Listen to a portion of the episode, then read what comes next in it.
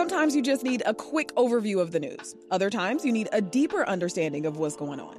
The Rundown podcast has all of that, and it's Chicago based, so you know what's up in your neighborhood and across town. Listen to The Rundown wherever you get your podcasts. Hi, I'm Jen White, and this is The Morning Shift.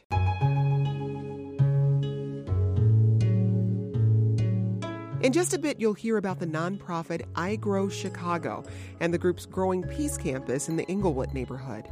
But first, the latest in the abortion debate.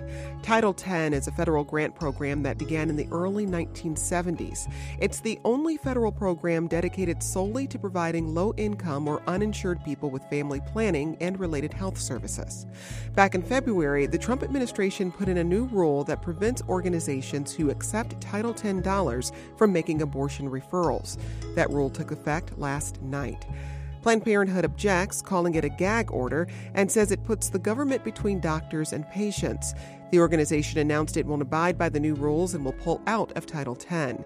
Here's Planned Parenthood's acting president and CEO, Alexis McGill Johnson. By imposing this unethical gag rule on our providers by saying that they had to withhold information about abortion care, they put us in an untenable situation and forced us out of a program because we just refused to be bullied into providing substandard care. NPR's Sarah McCammon joins us now to explain how much funding Planned Parenthood may lose and what that loss would mean for patients across the country. You know, Planned Parenthood has been cagey about how much money flows into the organization through Title X. I've seen numbers reported in the press. Um, I have not been able to get those confirmed, so I'm not going to repeat uh, information that I haven't myself reported out, though I've tried. And I've asked this question directly of Planned Parenthood multiple times.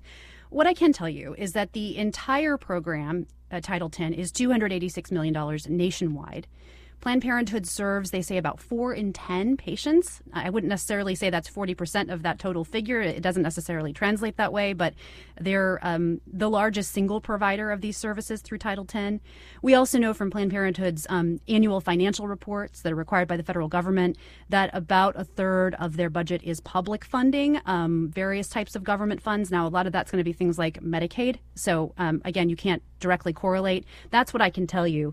And the impact will vary state by state because, again, you have individual Planned Parenthood affiliates in different states, you know, sometimes directly applying for the funds. Uh, also, the funds will sometimes go through state governments to other organizations, to other health clinics. And really, how that funding is distributed and how heavily an area relies on that funding is going to dictate how much patients feel the impact. But what could happen, at least in some places, is that clinics will have to provide fewer services, raise the prices that patients see when they come in, uh, maybe longer wait times, Planned Parenthood says. And a lot of patients who get Title X uh, services don't necessarily know that that's how they're getting their services. A woman, you know, maybe a college student just comes in and says, I need birth control. I don't make much money. They look at her finances and say, okay, you know, it's free or it's very inexpensive and those costs to patients could go up or they could have to wait longer for them. Well, this development comes at a time when many states with Republican led legislatures are passing anti abortion bills. It also comes shortly after a fifth conservative judge, Justice Brett Kavanaugh, joined the nine member Supreme Court, giving the conservative wing a majority for the first time in decades. So I want you to just place this moment we're in nationally into context when it comes to reproductive and sexual health care rights.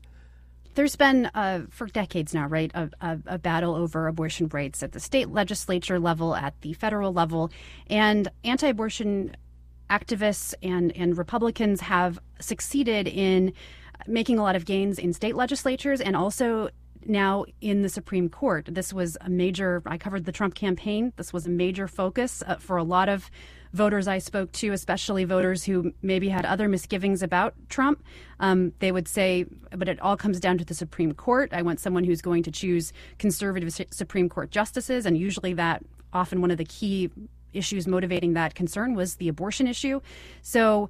President Trump, of course, has now uh, chosen two Supreme Court justices, and that has shift the ba- shifted the balance to the right sort of setting the stage for what a lot of anti abortion rights groups have been hoping to do for many, many years, which is to pass laws at the state legislature level that could then work their way through the court system. And um, these activists hope, they've, in many states, including Iowa and Alabama and others, been very open about the fact that they hope to uh, set up a challenge to Roe v. Wade and other Supreme Court precedent that guarantees the right to an abortion and essentially give the court an opportunity to erode those rights.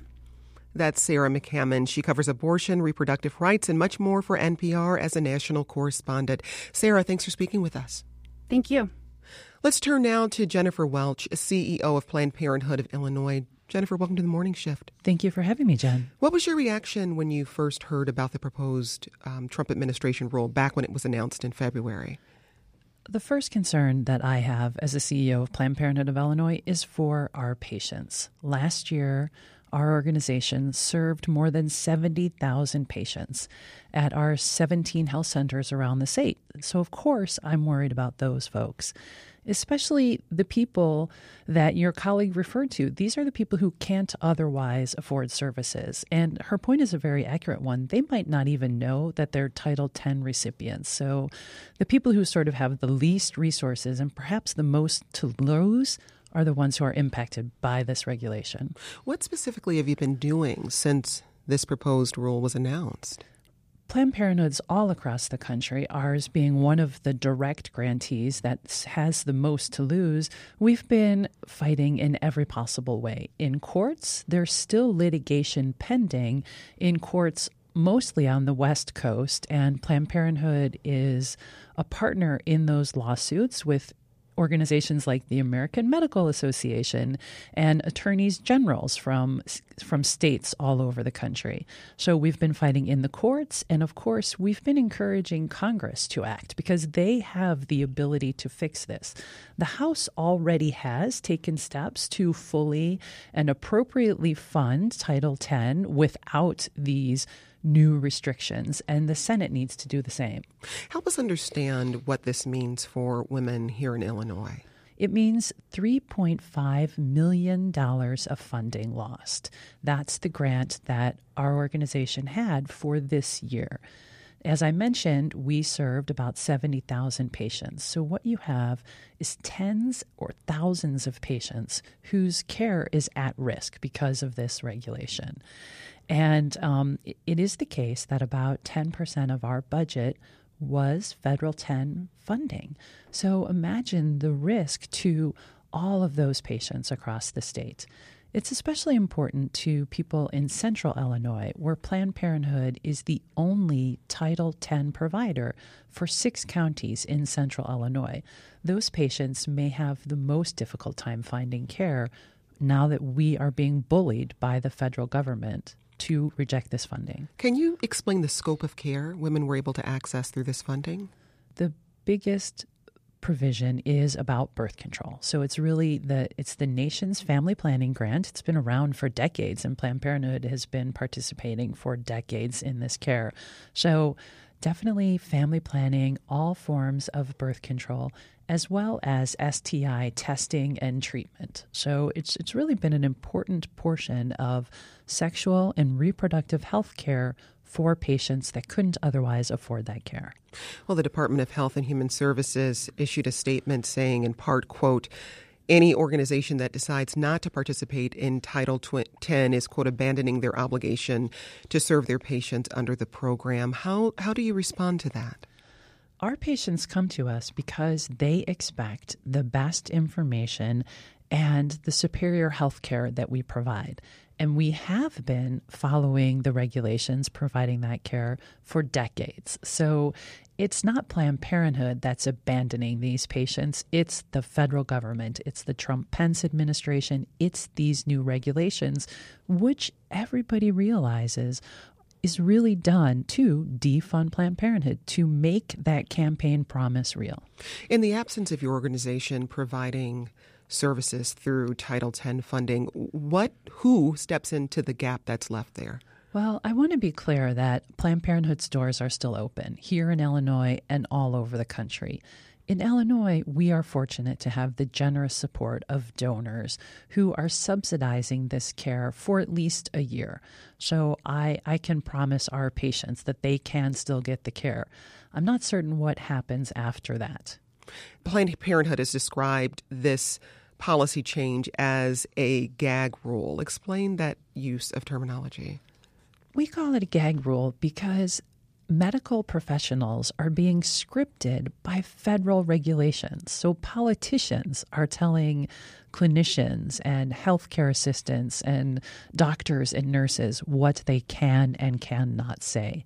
It not only violates medical ethics, but it's the very definition of a gag rule. It's not just that we can't provide the care, it's that we can't even refer to the care. So imagine that you're a young woman who comes to Planned Parenthood for services. If you have a pregnant if you have a positive pregnancy test and you ask for information, the professionals there simply cannot mention or refer you to an abortion. What are you hearing from doctors and other healthcare providers? Healthcare providers oppose this because they know it's against their medical ethics. What they have a responsibility to do is to provide the care that people need and to base their decisions on medical ethics and, and the medical rules, not regulations designed by a conservative administration. Are you having conversations with the Pritzker administration about what this rule means here in Illinois? We are very fortunate to partner with the Pritzker administration, and we are talking with them about how to best serve all of the patients in Illinois. And what options are open to you at the state level?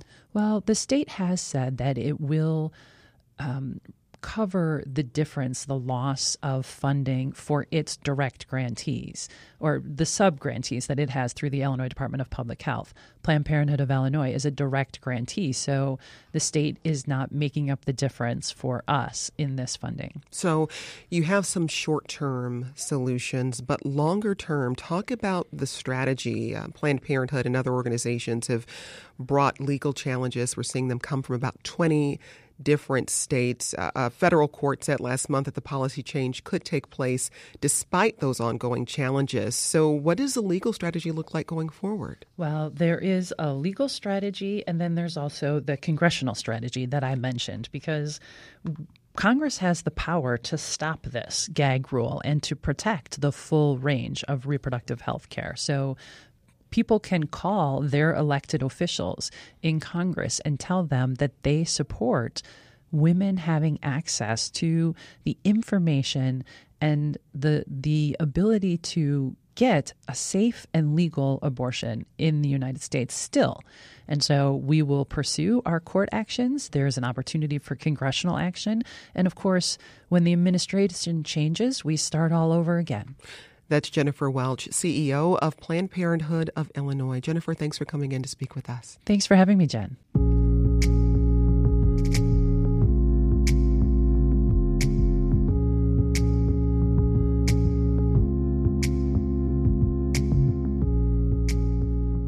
The nonprofit I Grow Chicago has renovated a house in the Englewood neighborhood and converted it into a resource center for community members. The new Family Resource House is part of the organization's growing Peace Campus on the 6400 block of South Honore Street. Joining me now for more on the organization are co-executive directors Erin Vogel and Director of Community Engagement, Peace Coleman. Welcome to the Morning Shift. Good morning, Jen. Thanks for having us. So first tell us more about how this organization got started, Erin. I Grow Chicago has been around for about five years now. The way we got started was that our founder, Robin Carroll, was teaching yoga in schools and quickly realized in order to make an impact on the kids, she had to get way deeper in that. And that means getting to their parents, those who are often left out of conversations. And so, what Robin did is she was looking for a while for a house to turn into a community center and happened across 6402 South Honore that was up for demolition. And she had a table full of Subway sandwiches asked neighbors, including my co executive director, Quentin, do you want to take back your community? And the answer was yes. And so what she did is she paid contractors not to do the work, but to train our neighbors on how to rebuild a home. And so thus, our Peace House and our organization started with really a, a, coming up from community, ran by community for community. And Peace, talk a little bit more about the resources that are available. People come in for IDs all the time. People come in for bus cards. We like to say that one dollar saves a life because one dollar can buy us our bus cards. Um, we also just have simple communication. I think communication is the biggest resource that we have because we give people a chance to engage in things that they haven't engaged in, and that's just the truth of themselves. Well, and it also sounds like an important part of this is having the community reshape the community on their own, like ha- knowing what they need, knowing what's necessary, and letting them lead the efforts. Exactly. We have to do it that way. We have to. Our community is is the greatest resources and strength that we have. Well, you recently celebrated the opening of the Family Resource House, which is now part of the organization's Peace Campus. Peace, how did that come together? Um, it was a long process. Yeah. um, August 15 came, and like I like to say, um, the transition is hard but it was worth the patience because now we have a wellness house on the block, and our children can develop in early stages with a better um, understanding of what education is. Um, our families can come in and get resources that they never had, and the women of our neighborhoods can um, get that healing center that they never had.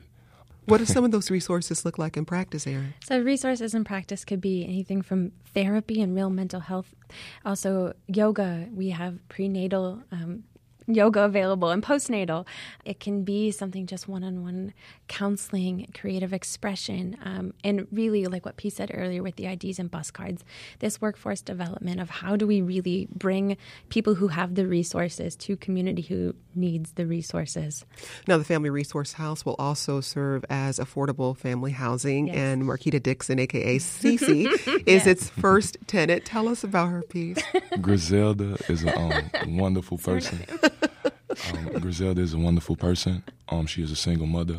Um, I've watched her um, work hard on just trying to become herself and um, really be true to the person that she is, which is a, a black queen. But also, she's a, um, she's a she's a she's a woman of the ghetto, woman of the hood.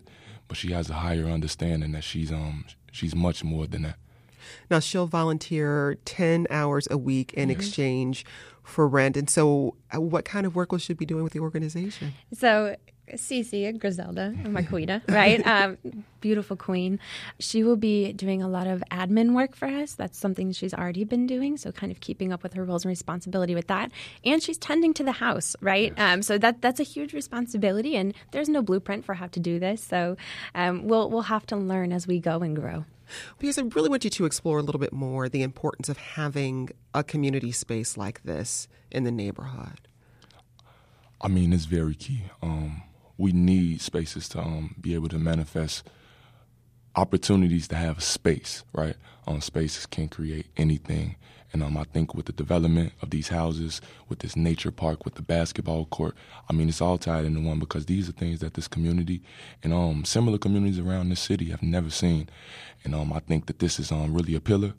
Um, it's a, it's a, it's an outbreak, and we're going to try to spread this like a disease and just a culture of change and a culture of peace driving around Englewood and down our block, right? There's not space for people to just hang out and be, right? And so it's it's key that that we are we are building and using our resources and me as a white woman to bring in people to really see what's going on here, right?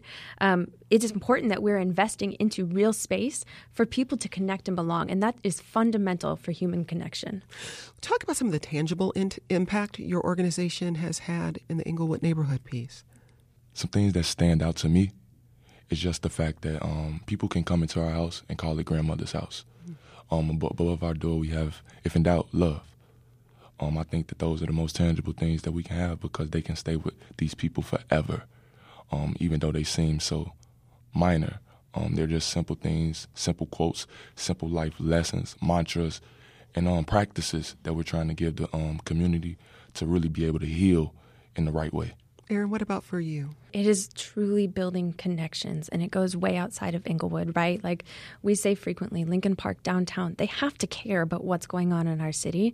The average life expectancy in Englewood is 30 years less than the life expectancy expectancy downtown. So understanding that this systemic racism is real and we work with the communities that are most impacted by that. So to be able to see the the bridges going in and out of Englewood is incredibly powerful and we've done heat maps from like where our services are. We've had people people from Indiana, out south, out west, right? Like all over. And our target area of impact is in this inch wide, mile deep kind of method with a mm-hmm. five block radius. So we can really make an impact there. But what we've seen is it's really spreading.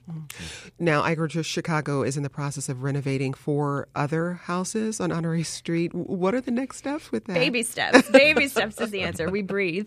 Um, we we know that we have to grow into this. We do have two additional properties that we've purchased because homes are getting torn down left and right, and that adds and perpetuates trauma. Right, seeing grandma's house getting torn down hurts. And so it's we're going to see what happens with this resource house. We know that housing is key for our neighbors. We have worked with so many people that are experiencing homelessness or just housing vulnerable in general. And we also know that we need more space to create, right? We've asked, we've held many community forums. What do you want to see? And we know that we need a rec center. We know that we want a recording studio, mm, right? Mm-hmm. A space for art, um, a workshop. Um, but we have to grow into it. So that's going to take time. I mean, Peace, so much of this you're, that you're talking about is about relationship, right? Yes. It's about knowing your neighbors. It's about looking out for the kid who may not be yours, but you still you still claim them. Talk about some of the ripple effects you've seen from the relationships that are being formed through your work. Um, I could just give um, a short example, like um, on me coming onto the block and being the director of community engagement. But at the same time, I was the same individual as these people on the blocks. Mm-hmm. So when I went into their households and just to have simple conversations about, hey, come down and get an ID, you know, I got a lot much more because their mom got the yelling and then their baby got the crying. And then when I turned around, they were taking out the garbage. And I looked at them and I said, man, that's me. And um, I think that that's the biggest relationship piece that um, that we build. We let people allow themselves to see them and, and everybody else. All right, that's Peace Coleman and Erin Vogel of the nonprofit I Grow Chicago. Thanks so much for stopping by. Thanks for having us. Jen. Thank you. And that's it for today's morning shift. Have a question or comment? You can always hit us up at Twitter at WBEZ Morning, and I'm at J White Pub Radio. I'm Jen White. Thanks for listening, and let's talk again soon.